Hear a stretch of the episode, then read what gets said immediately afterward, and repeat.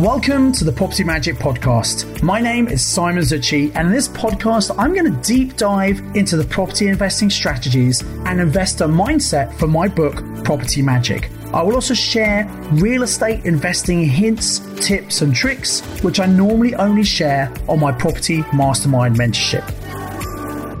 Hello, and welcome to episode number 84 of the Property Magic Podcast. In this episode, I'm going to explain the BRRRR strategy, the BRRR strategy, otherwise known as buy, refurbish, refinance, rent, and repeat. And I call this momentum investing. This is where you find a property, you add value, you refinance, take all your money out, and go into another project. This is the fastest way to grow your portfolio. And I've personally done this on single let properties, houses of multiple occupation, and larger commercial to residential development projects. Now, it's even possible in a booming market if you know how to find the right kind of properties. And I'm going to share with you a very recent case study of one of my students who's done an amazing deal in this booming market we're experiencing right now. But first of all, let's talk through each of these steps in turn. So the first one is obviously buy the property. Now, we're not going to buy just any property. Obviously, we're looking for a property where we can add value through refurbishment. So, an example might be a deceased estate or a repossessed property. These are ones that are often not in very good condition, and we can come in, we can improve the property, and thus force the appreciation. And this is the whole point. We're adding value by refurbishment to increase the value of the property much quicker than normal capital appreciation. This means we can then refinance and take some or all of the money out. Now, when it comes to refurbishment, there are certain things we can do in a property that will add value. So, for example, a very common thing to do is we can improve or replace a kitchen or bathroom. We can replace the carpets. We can decorate a property. And a property that was rather old and dated can suddenly look far more appealing. Now, a very common thing, a very popular thing at the moment is if you have a kitchen to do an extension on the back of the kitchen and to put skylights in and a bifold door which kind of opens out into the garden. So you're opening out the communal space to go into the garden, and this is very, very popular. Certainly, where I live in Birmingham, uh, lots of properties have done this, and it really makes a fantastic feature of the communal area.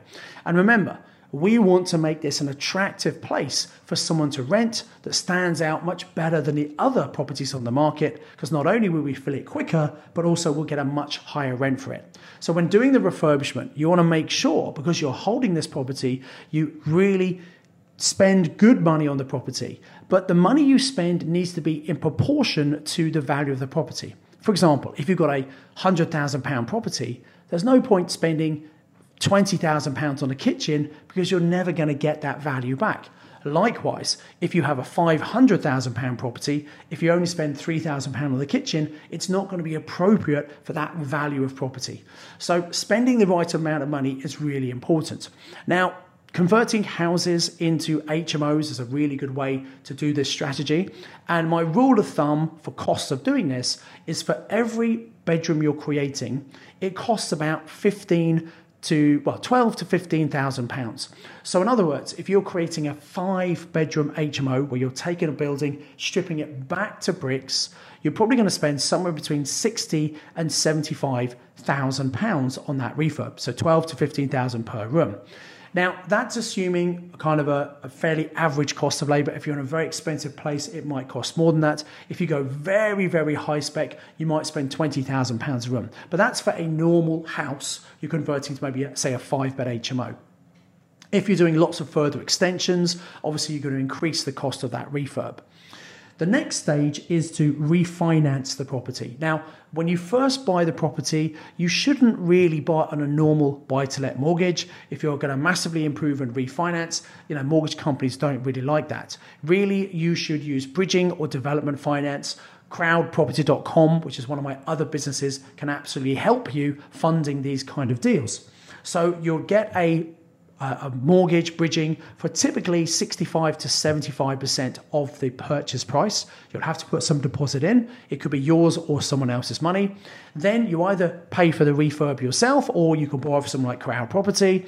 And then once you've added value, you refinance. Now, what you want to do is make sure you increase the value enough so that the end value you can refinance to maybe 75% loan to value, and the refinance will be enough to pay off the original bridging and all your costs, and so you get all of your money back. Now, there's a very important distinction I want to make here. I meet a lot of people who find good development projects where they can add value, and yet maybe they can't refinance to get all of their money out, and they think I shouldn't do this because I have to leave some money in. Now, I think that could be a mistake because the reality is if you have a property where you're bringing most of your money out, you might only be leaving, I don't know, £20,000 in the property. And people worry about if they keep doing that, they'll diminish the amount of money they have to recycle. However, you could borrow that £20,000 from someone else, someone who's got money in the bank doing very little, give them a really good rate of return. And as long as you've got a good enough rental income, what it means is you'll make profit on that property as well as being able to pay someone else. And effectively, the money you've borrowed from that person, you can use to go into your next deal. So don't shy away from deals if you can't get all of your money out. You might be able to finance it using other people's cash. Now, obviously, the next step is to rent the property. Now, some people will buy a property, they'll add value, and they'll sell it on for a profit. It's called flipping property. And in the right market conditions, that can be a great strategy. However, the biggest problem with that is that once you sell the property, you are crystallizing the profit. You're never going to make any more money from that particular investment. Whereas if you buy, refurbish, refinance, and then rent, you're not only going to get monthly profit, you're also going to get the long term capital growth. And remember, in the UK, the average is about every 10 years, property prices double. Now, that doesn't happen everywhere, it doesn't happen every 10 years. That is very much an average. And if you go onto Google, you can type in land registry house price records, and up will come some charts. You can check it out for yourself over the last 60 years. See, that's absolutely the trend that happens on average. It kind of depends where you are and what's been going on in the market. But having been investing for 25 years myself, I've certainly seen that trend happen with many of my properties. So once you've rented this property out, and remember, you always want to buy a property in an area that's got strong rental demand. That's golden rule number two of the five golden rules from Property Magic. So make sure you can rent it out. Make sure you can quickly and easily replace the current tenants if they move on with some new tenants. Very important to make sure this is an asset putting money into your pocket instead of a liability costing you money if the property is empty. Once you've been able to refinance, get your money back, you can then go and repeat the process. Now, obviously, if you've used someone else's money, you can pay the money back to them and you've got a property left with all the equity and the cash flow. If it's your funds, you can then use it again to go and buy another property. Now, let me give you a case study just to put this into perspective and give you some numbers to kind of understand the principle in a slightly better way. So, Philip's one of my current mastermind students. At our last workshop, he shared a deal. Now, he's actively looking for motivated sellers. He's using landlord letters where you write out to registered landlords. It's one of the best ways of finding deals if you do it in the correct way.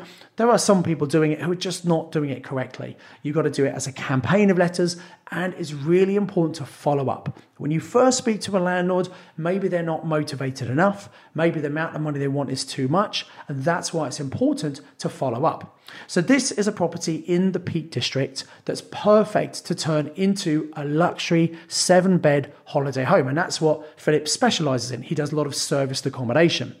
Now, the property is in a really bad condition. It needs a lot of work doing to it, probably as much as £200,000 to turn it into this luxury seven bed property. And the landlady wanted 225,000. So with a purchase price of 225, works of 200, with all the buying costs, it'd be something like 450,000. Now with an end value of 500,000, Philip just couldn't make the numbers work. But he kept in touch with the landlady. She was struggling to sell it because no one wanted to take on this property. No one knew what to do with it, really. And so he's just recently agreed to the sale is just going through to buy this property for £140,000. Now, the landlady wanted 225 when he spoke to her last year, but by following up, he's now buying it for 140,000. So a huge discount even in this booming market. There are deals out there if you believe there are deals and if you know how to find them. Now, this entire project is being funded in terms of the purchase price and all of the work by another property mastermind delegate, not someone on the same program as Philip, but a graduate in the community. He saw what Philip was doing and he's putting all of the money in.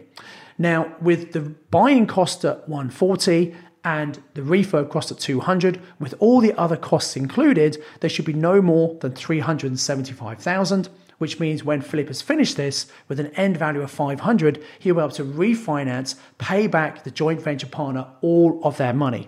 He's going to be renting this out and very modest prediction, this property should make 70,000 pound profit a year. That's the profit after paying the mortgage, after paying the management fees, after paying for the cleaning, the laundry, everything. 70,000 pounds of profit a year on this property that Philip's done using none of his own money.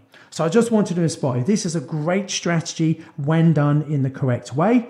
And so I think you should get out there, look for great deals where you can add value, you can refurbish, refinance, rent out, and then repeat.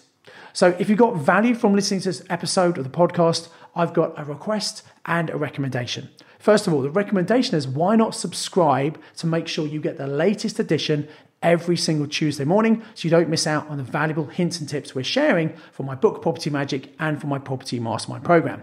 And then a request. If you've enjoyed this, please leave a five star review and say what particularly you liked about the podcast so other people can see it and they can also benefit from listening.